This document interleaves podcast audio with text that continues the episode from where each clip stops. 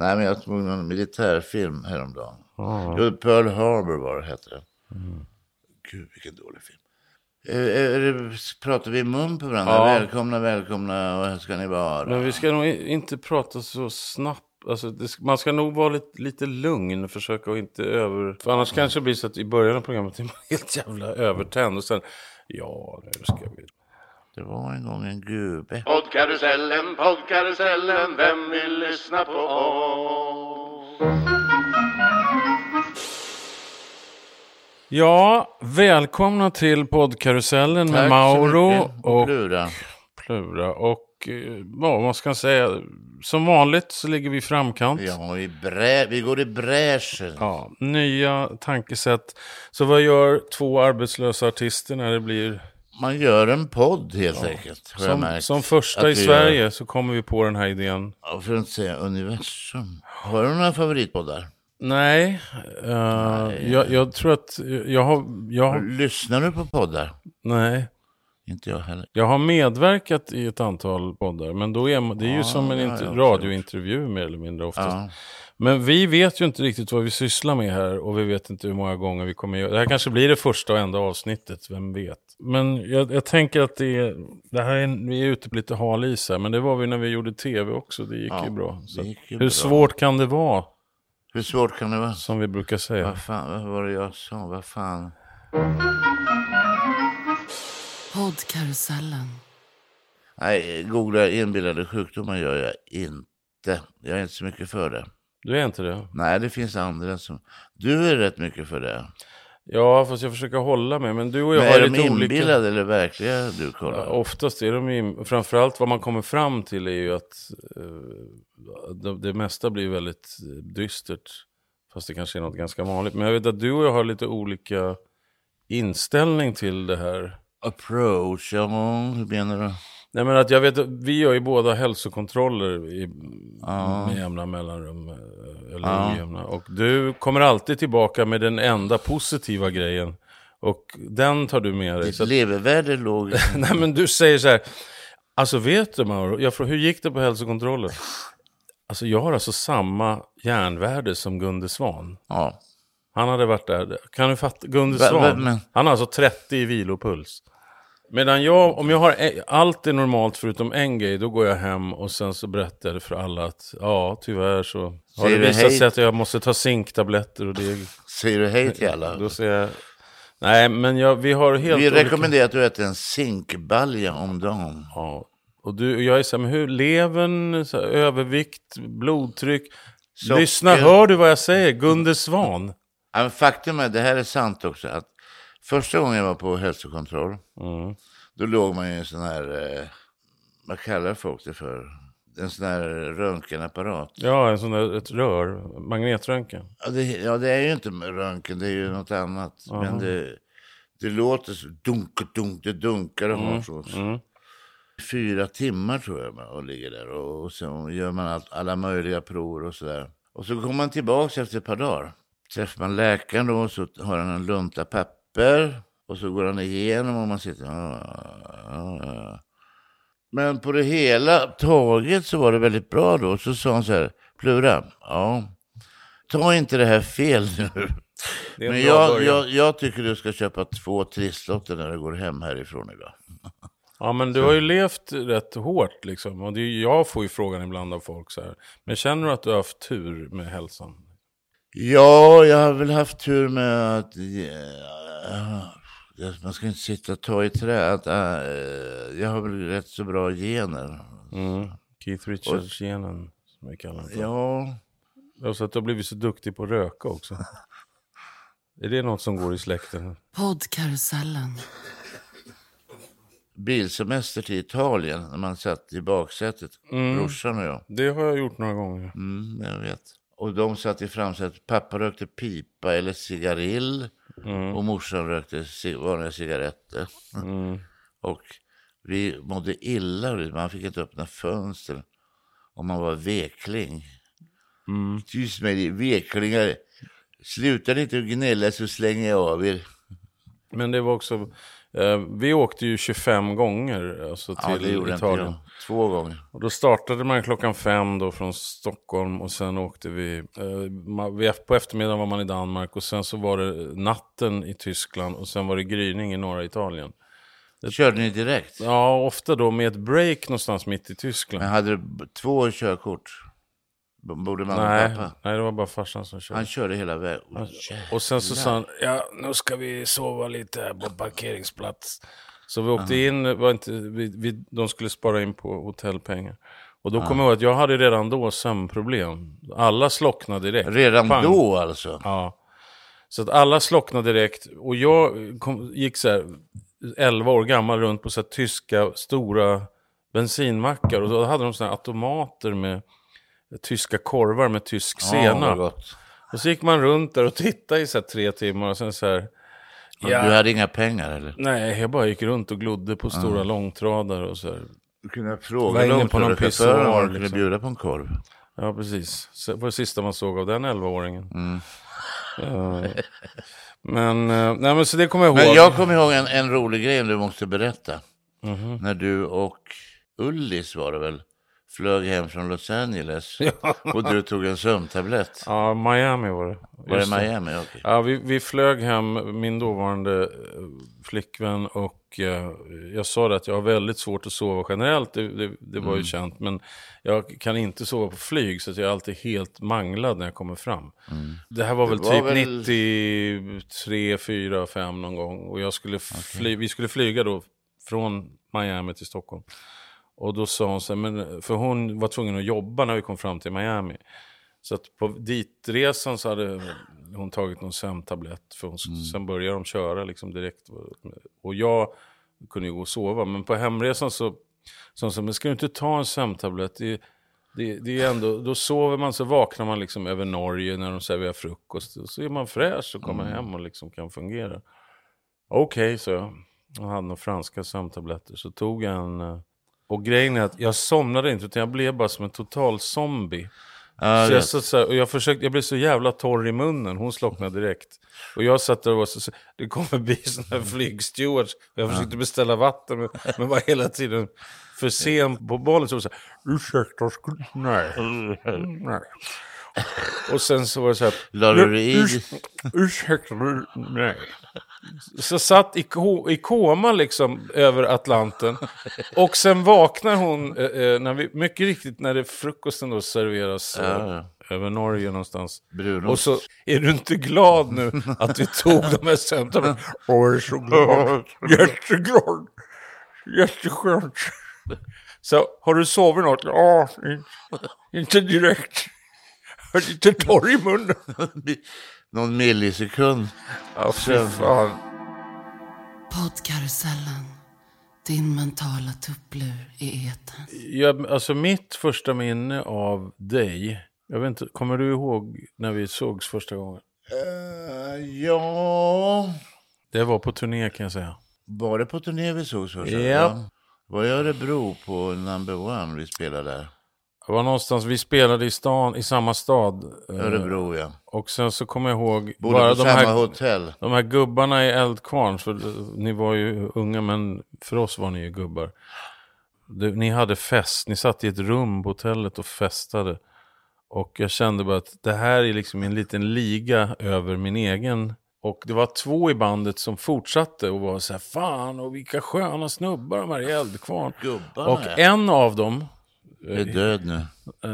Ja, faktiskt. Men en av dem hittades inrullad i en matta. I korridoren. Och den andra yrade runt utan kläder. Och hittade inte rummet. Okej. Och det var effekten av att ha försökt hålla jämna steg med Eldkvarn. Mm. Ni hade ju ett väldigt gediget partiklubb-partyrykte. Ja, det kanske vi hade, ja. Ja, men sen så var jag hemma hos dig och vi repade för någonting när du bodde med Kajsa, va? På Barnensgatan. Just det. Och sen så började vi väl sakta men säkert umgås. För sen så skulle jag producera någon, jag vet, du frågade... Du producerade väl Kungarna från Broadway? Kungarna från Broadway, ja. Då hängde vi mycket ihop. Er mest säljande skiva kanske vi ska till. Varsågod. Tack. Sen flyttade jag hem till dig. Just det, så var det, ja. För du blev utsparkad från Barningsgatan och så. Ja, utsparkad. Jag gör väl hur fan jag vill. Jag gick. Ja.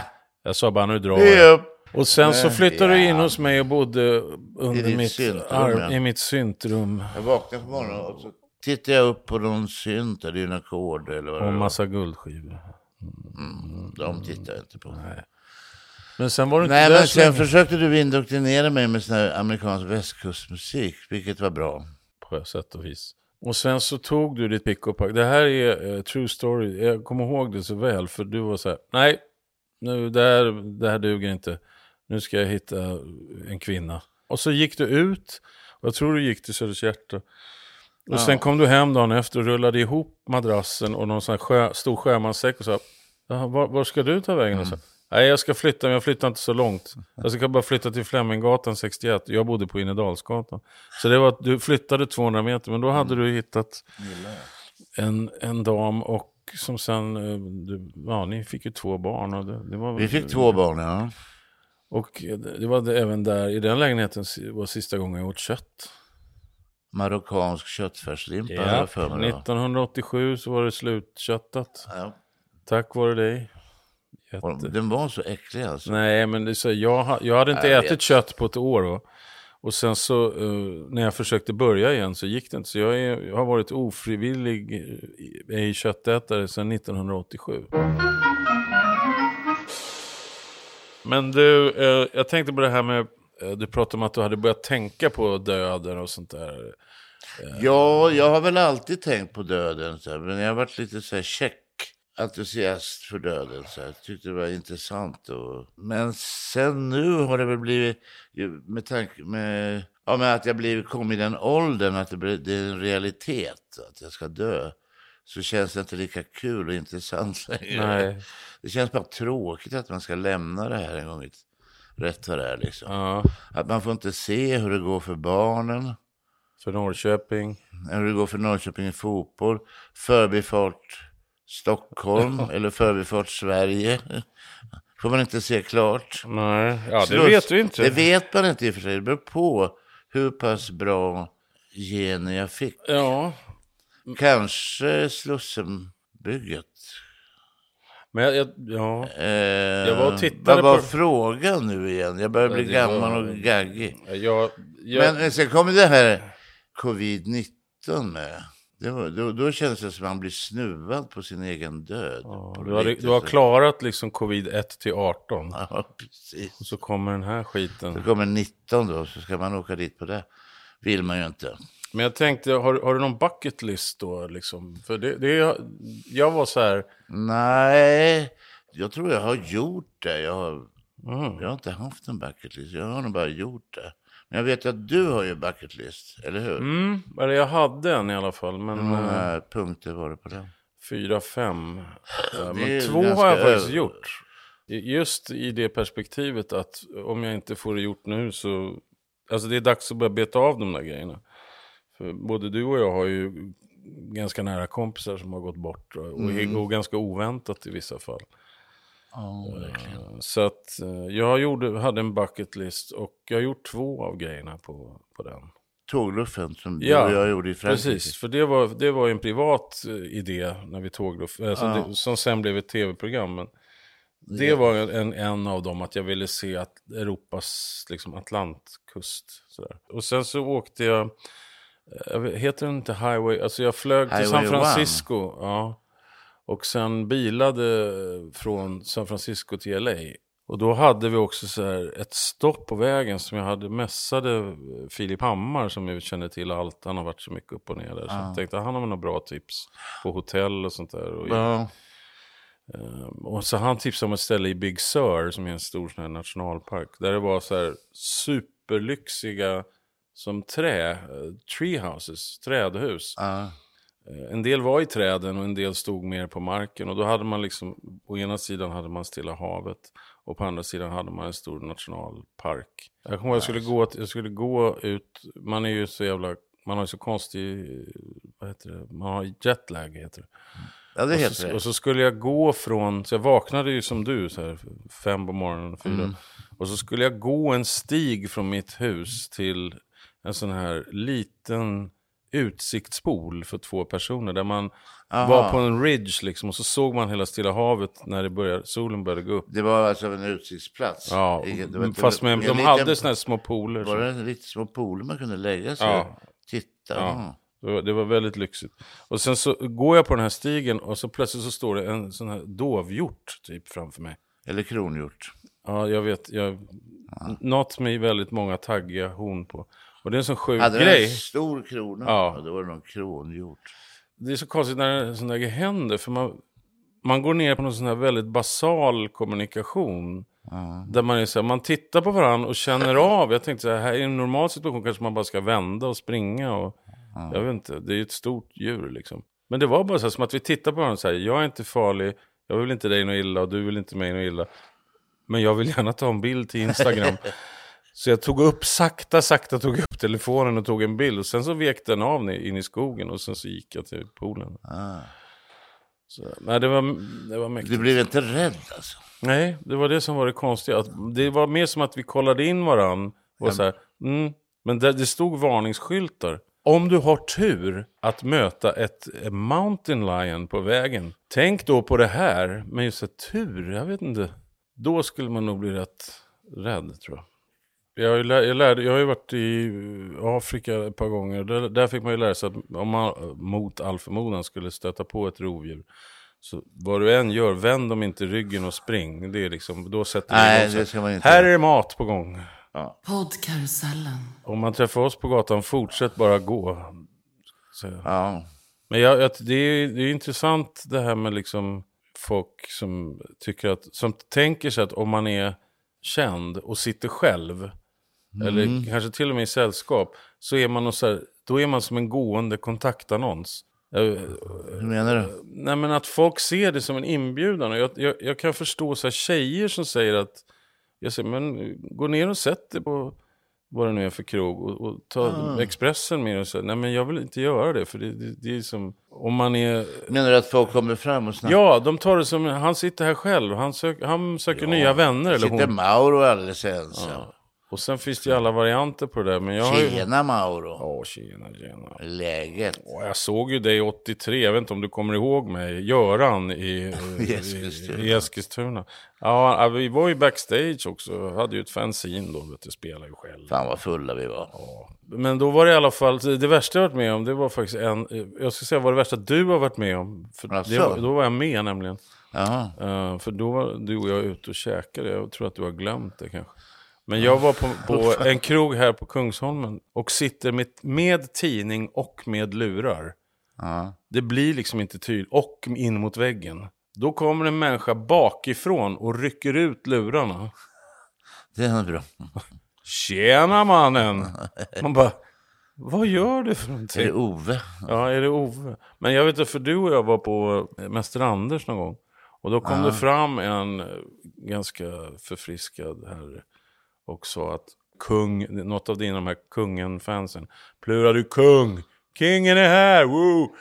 Och så skulle du skriva din autograf på hans arm för att han skulle göra en tatuering av den sen och bara fylla i den. Och den blev liksom så jävla ful för att du var full, tror jag. Så att han gick från kingen, kung plura, woo! Till så här, fan är det här? Jävla idiot. Och så gick han därifrån. Va? Ja. Det har jag glömt bort. Ja. Podkarusellen. Men du, varje gång man gör tv, det märkte jag när vi gjorde Mauro Pluras kök, så blir man ju mer sådär känd på stan. Liksom. Tv är ju... Men, och du har ju precis varit med i Så mycket bättre. Så mycket flätt. Ja. Hur var det? Jag gillar att vara med där, men det är så mycket va, så att man liksom... På vilket sätt? Man bara försöker hålla näsan över vattnet för att, på något sätt. Sen har ju folk frågat liksom så här, i och med att jag var med i första också, vad är det för skillnader och så här? Ja, det blir ungefär samma. Men sen kommer jag på, det är mycket mer idol nu. Alla artister är ju så här idolartister och... Vad menar du med det? Nej, men de kan dansa och jonglera och gå på händerna och sjunga tre strukna C samtidigt och spela piano med fötterna och så. Det är en cirkuscirkör alltså som det. Ja. Nej, men det är väl det som är lite skillnaden. Mm. Den genren av artister som jag representerar är inte med så mycket. Nej. Jag som känner dig fick ju feeling om att lite som i de senaste avsnitten av Pluras kök, du vet inte vilka hälften är. Du tittade på New Kid flera gånger som att där är den där jäveln igen. Gör han ljuset här? Eller ska han be honom att bära upp gitarren på scen? Nej, jag visste inte vem han var när han kom. Nej, det framgick liksom lite av... Det var Tommy Körberg. Jag blev lite irriterad på New Kid. Jaha. Ja. Vad har han gjort? Nej, men han satt bredvid mig när vi käkade första kvällen han kom. Jaha. Så tyckte jag var jätteball i början för jag pratade mycket och så här. Ja. Och sen så blev jag sur av en anledning så jag sa inte så mycket. Tommy Körberg skulle sjunga Stadig Ljus, jag hatar den då. Jag älskar Tommy Körberg men Stadig Ljus tycker jag är en pisslåt. Mm. Surnar till det. Och då blev det, fan vad händer Plura? Vad är det som händer? Vad då händer? Det händer inget. Han tjatar hela tiden. Till slut så att det går läggt. Alltså, ja. New Kid kände jag faktiskt till för att han har för att han har gjort en cover tror jag faktiskt på Sara en gång i världen. Det är jättelänge sedan. Ja. Säkert 8 år sedan någonting sånt. Ja, men jag fantastisk röst. Killen. Ja, men verkligen. Ja, men jag visste inte vem det var då. Vi grillade han nu. Lammstek som blev jättebra. Han var jätteduktig. Han är jätteduktig kille. Ja. New Kid. Bra kille. Ja, du old kid och new kid grillar tillsammans. Men Benjamin, där hade du ett fan i alla fall. Benjamin, ja, han gillar ju Benjamin, jag säger alltid fel. Ja. Benji. Ses det folk. Han verkade vilja. Han ville ju att vi skulle göra matprogram och att du och jag, han skulle göra matprogram och så. Ni har lite olika energioutput kan man säga. Vi har väl olika bokstavskombinationer kanske. Ja, jag vet. Jag har väl Ö och Ä. Han är mer i början av alfabetet. Han är väl... Nej, men han har väl lite A, B, C, D. Mycket energi i alla fall. Mycket energi. Jag älskar honom också. Man gillar ju alla som är med, va? Jo, alla. Sen har man ju respekt för alla. Alltså, man sitter i samma båt, antar jag. Krunis och jag och... Vad hette han nu igen? Vad hette hon? Ja. Det visste jag inte heller när vi satte igång. Men vi bodde ju bredvid varandra. Så att vi hade ju... Och vi var ju där hela tiden också. Liten kärntrupp. Som... Hur var det med Krunis då? För han var ju såhär. Jag känner honom. Ikväll ska vi supa, Plura. Nej, fan, jag är för gammal. Jag orkar inte. Vi ska ju spela in ikväll och så här. Ja, men jag kommer in till dig om en stund. Så gick jag och la mig och vila. Så hörde jag hur han satt igång och festade sig. Och så nu tryppet den. Nu på med stereon och så var det bara världens ång. Så gick jag in och bara... Vilade väl jag en timme så gick jag in till honom. Då låg han så här utslagen. Och så, men han var alltid pigg så här på... Det är den här finska sisun. Han har det definitivt skulle jag säga. Podkarusellen. Men det gick ju mycket rykten när många tyckte att du såg ovanligt fräsch ut. Ja, det är ju smickrande över. Alltså att det ryktades ju ganska mycket om att du hade gjort skönhetsingrepp för att tala klarspråk. Det här är det skönhetsingrepp. Fillers. Är det något speciellt? Fillers. Trådning. Kliar sig lite så här. Nej, jag har faktiskt inte gjort tandfasader. Någonting. Jag var rätt så trött hela tiden. Men du har väl gjort... Har du gjort något? Jag vet att du har gjort såna här vita tänder. Tandblekningar. Mm. Men däremot så har jag faktiskt gjort botox. Botox? Ja. Varför då? Jo, det ska jag berätta för att jag gjorde det ovanför ögonen. Båda ögonen? Ja, fast det var ju bara för att jag vet inte varför det skulle kosta mer. Jag vet inte. Men för jag var på ett så showcase med en ung artist som jag känner. Och, det var det? Ja, det här är ju flera år sedan, men det var Lovad. Ja, Lovad. Som är en kompis till mig också. Då satt jag där och tittade och det var 50 till kanske på den här restaurangen. Och då kom någon som jag precis hade lärt känna då, skådespelerskan Jenny Silvhielm. Mm. För hon sa, vad händer, vad gör du? Ja, men kom över och ta glas vin, jag är på ett showcase liksom. Och så frågade hon var väldigt sådär liksom, intresserad av vad jag gjorde och hur man överlever i musikbranschen och massa sådana saker och väldigt musikintresserad. Men då sa jag så här, men jag hade pensionerat mig för några år sedan, så jag tänkte lägga av, göra en Lemark. Och sen så upptäckte jag efter ett par år att det här var en jävla dålig idé, för att jag höll på att bli knäpp i huvudet. Det passade mig väldigt illa och inte ha någon uppgift sådär. Matade duvorna i parken till exempel. Jo, jag gjorde ju allt det där i 2 år. Men... Det gjorde det. Och sen så sa jag, så hon var så här, ha, vad gjorde... Så du tänkte gå i pension och sen så... Nej, men sen har jag skrivit låtar nu i 1,5 år. Så, jaha, och nu håller jag faktiskt på är mitt i en album. Så jag ska ge ut ett nytt album här, så jag håller på med så här... Ja. Och mitt i det här så kommer stroken. Stroken? Precis vad jag sa. Och mitt i livet, mitt i det här projektet, en stroke. Vadå? Och jag sa, en stroke? Nej, jag har inte haft någon stroke. Så, jo, men du har väl sett det i spegeln. Det hänger ju bara här på. Ja, nej, men någon stroke har jag inte haft. Och så fick jag förklara att jag har gjort en ögonoperation och de klippte något fel och därför hänger det. Man måste säga, det är inget att skämmas för. Men nu hänger det inte så mycket. Nej, det började hämta sig. Det tog några år. Men då tänkte jag att man kanske ska göra något åt det här. Om folk går runt i hemlighet och tror att jag har fått en stroke. Men det är botox här uppe. Ja, man försöker lyfta liksom upp det här och det gick väl sådär. Men då tänkte jag, nu är det dags. Podkarusellen, podkarusellen, vem vill lyssna på oss? Nu har vi alltså kommit till det segmentet, ett fast segment i podkarusellen som vi kallar för 3. 1, 2, 3. 1, 2, 3. Och det kan vara 3 av precis vad som helst faktiskt. Och den här gången är det alltså 3 rubriker vi skulle vilja se. Det är 3 tidningsrubriker. Kvällstidningsrubriker som vi skulle vilja se. Okej. Ska du dra dem? Jag kan dra dem, ja. Deltog i Så mycket bättre. Klipptes bort. Hör Ulf Lundells egna ord. Sen har vi lärde sig simma av fiskargubbe. Så sjönk Tommy Nilsson till botten.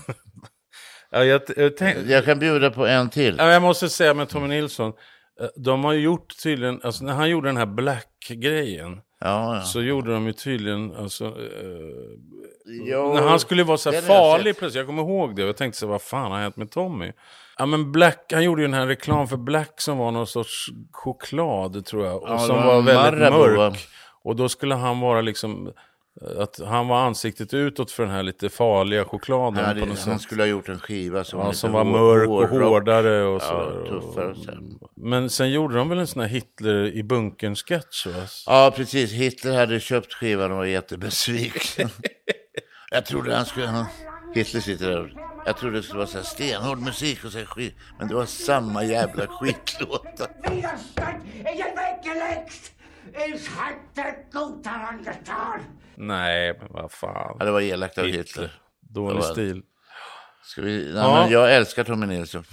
Ät hur mycket du vill och gå upp i vikt. Ja. Det är en annan rubrik. Den metoden har jag prövat. Men sen har vi den här man gärna skulle vilja se. Kungen bortfördes av flygande tefat. Är nu tillbaka. Hör hans berättelse. Det är ju någonstans en presskonferens man skulle vilja gå på. Ja, ute vid Stenhammarslott. Ja, Stenhammarslott. Ja, kungen kommit tillbaka. Hur var det där ute på den andra planeten? Ja, trevligt. Mycket angenämt. Allt var bra. Ja, har konungen varit på någon sån här planet innan? En gång, eller? Nej, inte var Kanarien inne med faktiskt. Nej, jag tror faktiskt inte. Nej. Och vad säger drottning Silvia om detta då? Ja, jag har talat med drottningen om det här. Vi vänder blad. Jag älskar det där, vi vänder blad. Jag kör det jämt. När man hamnar i en så här dålig stämning med någon och det ingen vill vika sig. Så nej, nu tycker jag vi vänder blad. Ja, men det är bra. Och det var veckans 3. Vi vänder på ett blad, ungefär som ni gör i era tidningar.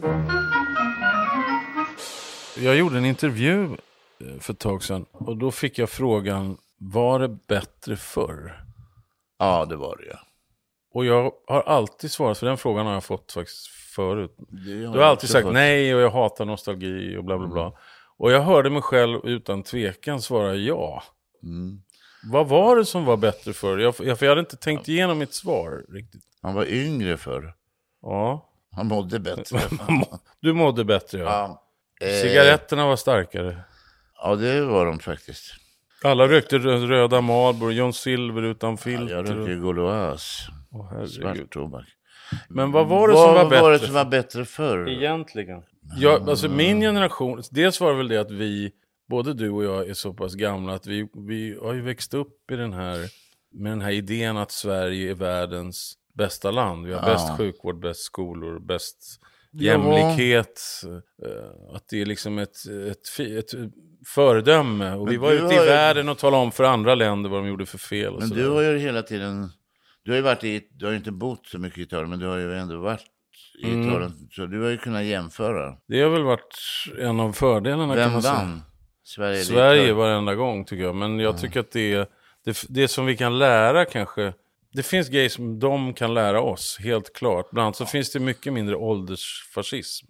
Alltså att gamla och unga... jag kommer att vi var på en sån här fest på landet. Sättet att dricka.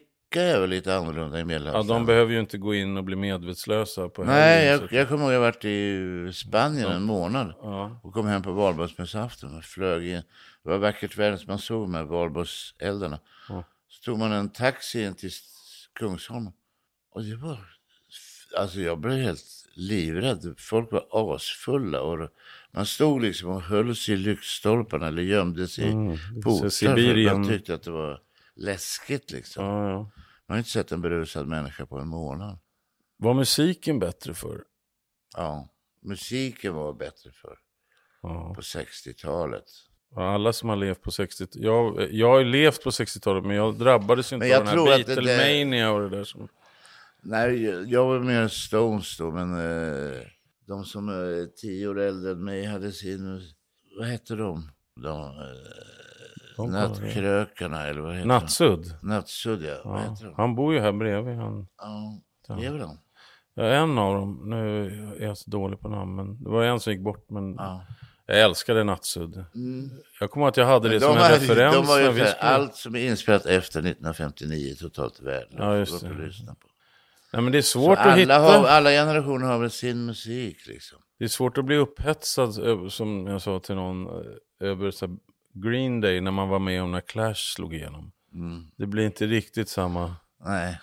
Det är svårt tycker jag musikaliskt att bli äldre, för att förr gick man till vissa sidor eller det var lätt att hitta. Man hade vissa kanske recensenter som man litade på eller sådär. Ja. Ja, nu är det verkligen så här, vart i helvete ska jag hitta ny musik liksom.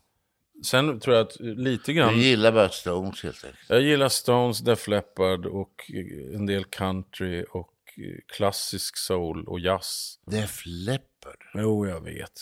Släpp det. Det är dåligt. Det är världens minst överskattade band. Eller mest världens minst överskattade band? Ja. Jag kan inte en låt med dem. Nej, de kan inte en låt med dig heller. Podkarusellen, din mentala tupplur i eten. Jag tänker att de här tankarna på att man kanske är på sista kapitlet i livet borde kunna ge otroliga man texter. Tror det. Har du något sista kapitlet? Nej, men jag skulle nog säga att den sista, alltså texterna är väl en reflektion av vad man, livet man lever och frågorna har. Tanken har ju slagit mig, alltså att jag skulle vilja göra en sista skiva, en slags... Så här, knyta ihop säcken, en slags farväl till det här låtskrivandet. Och... Ja, jag tror fortfarande det skulle bli en grym platta. Men jag tror att det som... Alltså man ska gräva i dödsångesten, tror jag. Där kommer du ha en grym platta. Samtidigt, grym. Men det har jag velat göra, va? Gräva i dödsångesten, precis som du säger. Men sen när man ska börja göra det så börjar man tänka, det finns ju så mycket rolig musik man kan göra också. Ja. Man kan ta en cigg också. Man kan göra en country. Ja, en cigg kan vi ta. Och fundera lite. Man kan göra en countryplatta också. Ja. Men nu ska vi faktiskt spela lite ny musik. Just det. Kjell Andersson, vår gemensamma vän. Och ENR på skivbolaget i maj. Precis. EMI. som vi säger. En legend får man väl säga att han är. Han har jobbat med Ulf Lundell och dig och Marie Fredriksson och Gyllene Tider och mig. Och dig och alla. Men Kjell i alla fall, han har skrivit en bok om sina år. Han gick i pension för ett par år sedan och sen så har han skrivit en bok då. Yes. Som är på 800 sidor typ. Som heter Ingen går hel ur det här, heter den boken. Och den är alltså, det är ett citat ur en av dina låttexter. Vad har du snott dig ifrån? Någonting måste gå sönder. Jag vet inte om det är där Crack in the Sky. Lena Cohen. Ja, fast det är inte snott, då är det bara inspirerat. Då. Ja, det blir inspirerat därifrån. Men det är i alla fall en av dina, tycker jag, mest fantastiska låtar. För med den här boken så ska det komma ut musik. Och Kjell har då gjort en önskelista, kan man säga, till olika artister om att göra olika. Vinyl och någon streaminggrej också, tror jag. Och då har han bett dig och mig att göra en duett av din låt Någonting måste gå sönder. Yep. Och den kommer nu alltså här bli världspremiär för. Ja, vi börjar närma oss slutet på det första avsnittet av Podkarusellen. Och jag börjar bli röksugen. Och du börjar bli röksugen och ska ut på altanen och röka. Så vi säger tack för den här gången. Vi får se hur många gånger det blir. Nu blir det musik.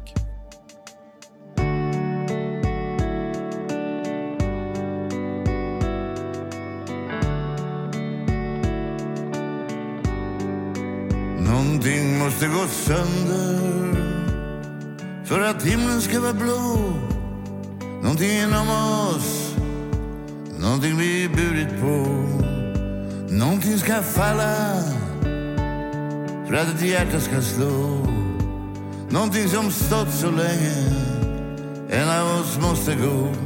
Någonting måste gå sönder. Någonting inom oss går isär.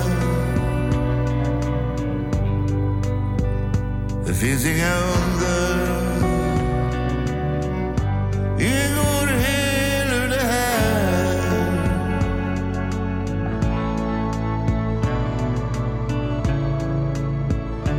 Det är som en god bok, älskling, som du och jag.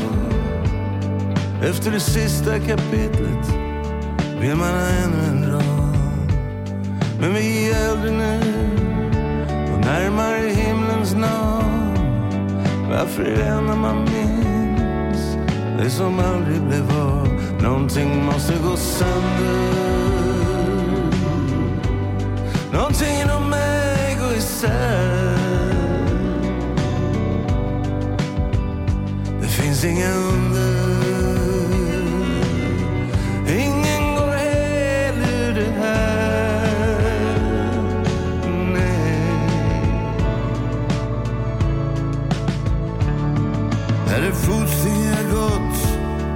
Från fram till fram. Här är allt som är förlorat. Allting bär mitt namn. Det här är sorgen i mitt hjärta som jag målade för dig. Det här är sången och orden som följer mig. Någonting måste gå sönder. Någonting inom mig går isär. Det finns inga under. Ingen går hel ur det här.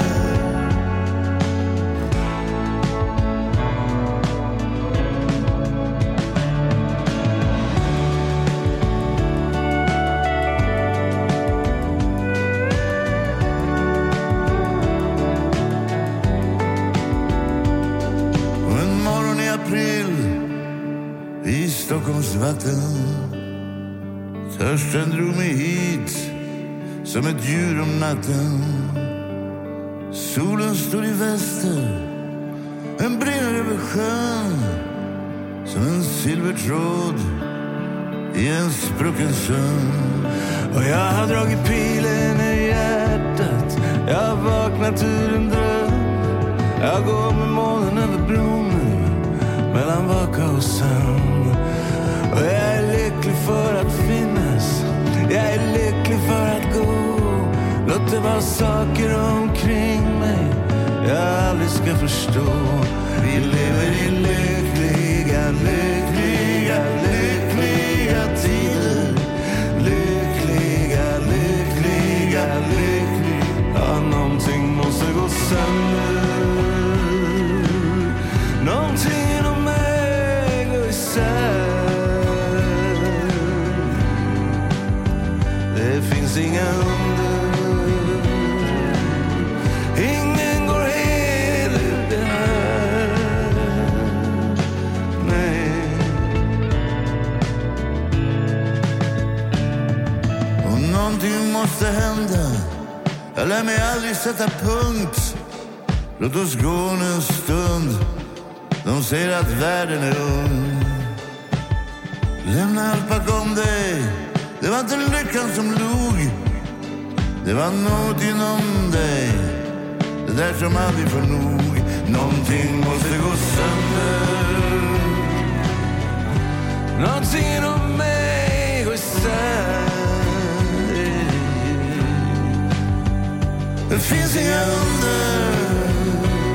Jag vet att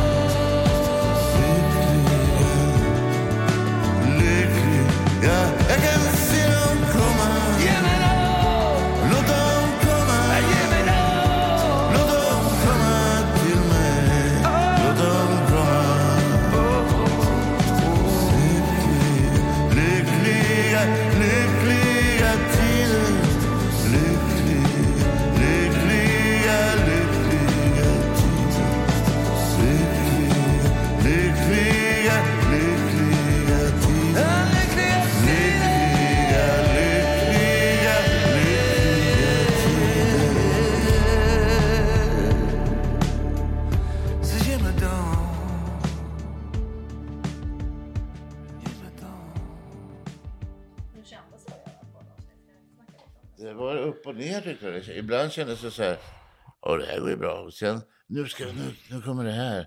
Och så, vad fan var det? Glömmer man bort och så bara